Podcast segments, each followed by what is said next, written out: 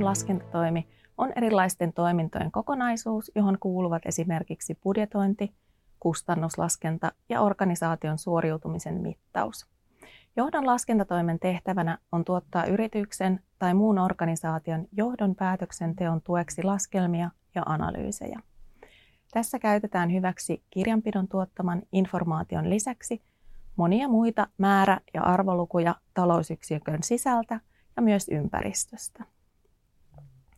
Vaikka johdon laskentatoimelle ei ole olemassa samanlaisia normeja kuin ulkoiselle laskentatoimelle, eli tilinpäätösinformaatiolle, tästä huolimatta myös sen piirissä tuotettavilta tiedoilta vaaditaan oikeellisuutta ja luotettavuutta.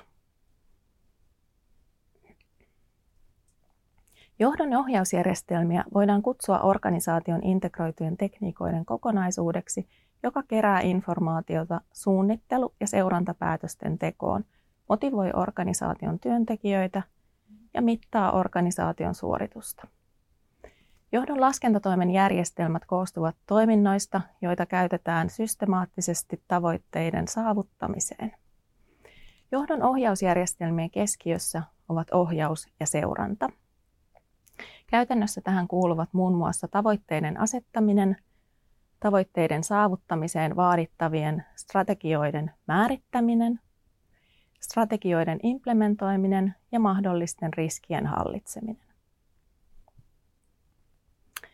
Erään tunnetun määritelmän mukaan johdon ohjausjärjestelmän perimmäinen tarkoitus ei ole kontrolloida ihmisten käytössä itsessään – vaan vaikuttaa ihmisiin niin, että he toimivat ja tekevät päätöksiä, jotka heidän mielestään ovat yhdenmukaisia organisaation tavoitteiden kanssa.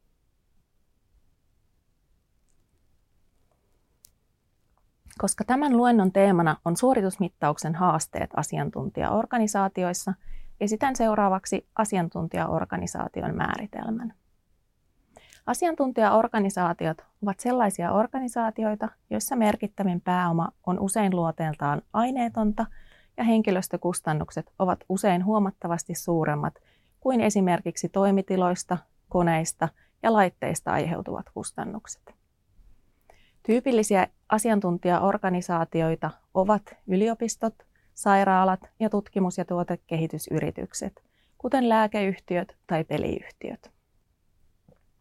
Asiantuntijaorganisaatioiden ydintehtävä on soveltaa olemassa olevaa tietoa, luoda uutta tietoa ja ratkaista yksilöllisesti monimutkaisia ongelmia.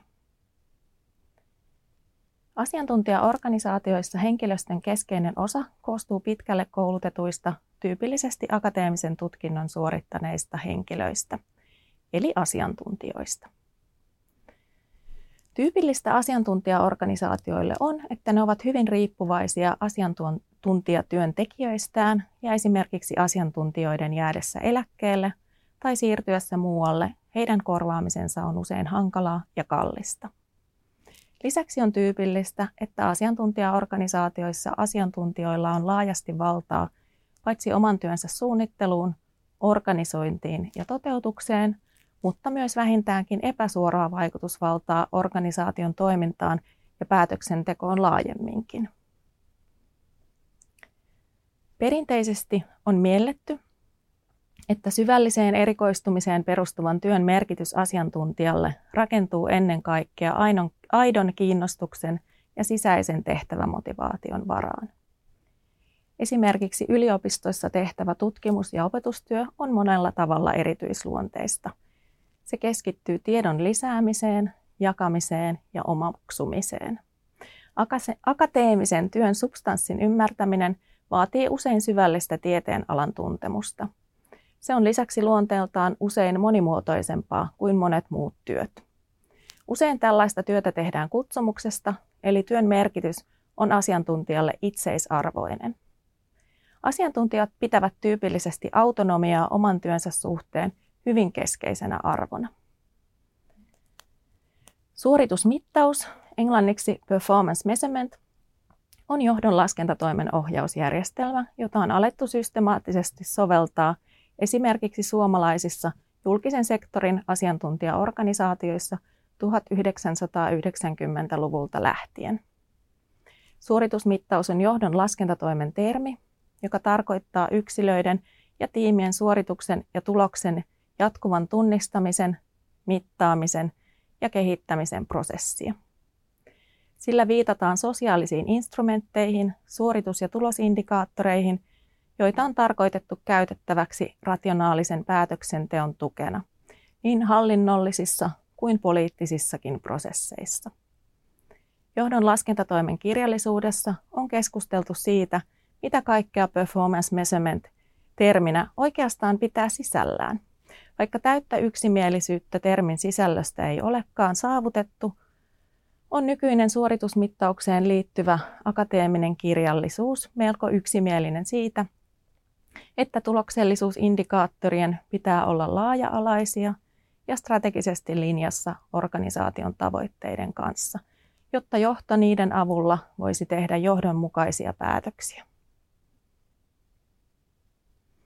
Suoritusmittaus on itse asiassa käsite, joka johtaa jo viime vuosisadan alkuun ja massatuotannon yleistymiseen, eli Frederick Taylorin ja Henry Fordin oppeihin. Siksi onkin erikoista, että suoritusmittaus on otettu niin laajalti käyttöön keskeisenä ohjausjärjestelmänä nimenomaan asiantuntijaorganisaatioissa, joiden tuotantoprosessi on itse asiassa niin kaukana massatuotannosta kuin ylipäätään on mahdollista. Tietointensiivisessä asiantuntijatyössä on esimerkiksi melko tavallista, että syntyy tilanteita, joissa alaiset suorittavat sellaisia työtehtäviä, joita heidän esimiehensä eivät ymmärrä eivätkä osaa. Tällaista työtä on ajoittain vaikea valvoa ja sen todellisia tuloksia mahdotonta arvioida. Esimerkiksi yliopistojen tutkimus- ja opetustyössä ulkopuolisen on hyvin vaikea, ellei jopa mahdoton, arvioida mielekkäällä tavalla vaikkapa opetukseen, tutkimukseen ja yliopistojen kolmanteen tehtävään käytettyä työaikaa tai panosta. Tämän vuoksi suoritusmittaus soveltuu melko huonosti itsenäisyyttä, oppimista ja luovuutta vaativaan akateemiseen työhön. Lisäksi yliopistoissa tehtävä työ on luonteeltaan voittoa tavoittelematonta työtä. Sillä on jokin muu tarkoitus kuin vaikkapa liiketaloustieteissä yrityksen tavoitteeksi perinteisesti esitetty osakkeenomistajan hyvinvoinnin maksimointi. Tästä syystä yliopistojen rinnastaminen liike-elämässä toimiviin asiantuntijaorganisaatioihin on epätarkoituksenmukaista. Yhteenvetona suoritusmittauksen soveltumisesta asiantuntijaorganisaatioiden ohjaukseen voin todeta seuraavaa. Ensinnä, asiantuntijaorganisaatioissa on usein hankala määritellä, mitä pitäisi mitata, kenen pitäisi mitata, kuinka pitäisi mitata ja miksi.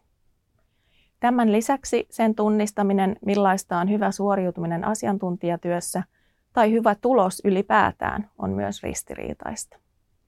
Tuloksellisuuden käsite ja hyvä suoritus ovat asioita, joita on esimerkiksi yliopistojen tutkimus- ja opetustyössä usein hankala määritellä, ainakaan yksiselitteiseksi. Toiseksi asiantuntijatyö on usein kuvattu olevan sisäisesti motivoitunutta kutsumustyötä – Tämän vuoksi autonomiaa korostavien asiantuntijoiden motivaatio saattaa kärsiä ulkoisista tulostavoitteista ja liialliseksi koetusta seurannasta.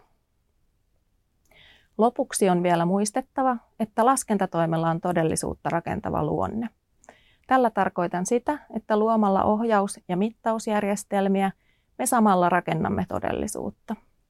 Laskelmien laatija määrittelee niiden vastaanottajille – mitä asioita käsitellään laskelmissa ja raporteissa ja mitä taas ei. Eli hän itse asiassa määrittelee, mikä on tärkeää ja mikä ei. Näin ollen esimerkiksi budjetit eivät ole ainoastaan arvioita siitä, mitä tulee tapahtumaan, vaan niiden avulla asetetaan tavoitteita ja motivoidaan johtajia ja työntekijöitä toimimaan niin, että tavoitteet saavutetaan. Sama pätee suoritusmittareihin. Mittarien ja indikaattorien ja niiden tuottamien tulostietojen avulla ensin johtoviestiin työntekijöille, mikä on tärkeää ja mikä ei, ja sitä kautta työntekijät tulkitsevat, mitä työtehtäviä arvostetaan ja mitä ei. Laskentatoimen tuottamien laskelmien logiikka näyttäytyy helposti neutraalina ja sen tuottama informaatio objektiivisena. Laskentatoimi on kuitenkin ihmisen luoja, luoma sosiaalinen konstruktio, jonka laskentamenetelmiin ja lopputulokseen vaikuttavat ihmisen oma toiminta sekä sosiaalinen ja historiallinen konteksti. Eikä myöskään sen tuottama informaatio näin, ole, näin ollen ole arvoneutraalia. Tämän vuoksi ei ole yhdentekevää, mitä johdon laskentatoimen piirissä mittaamme ja mitä emme.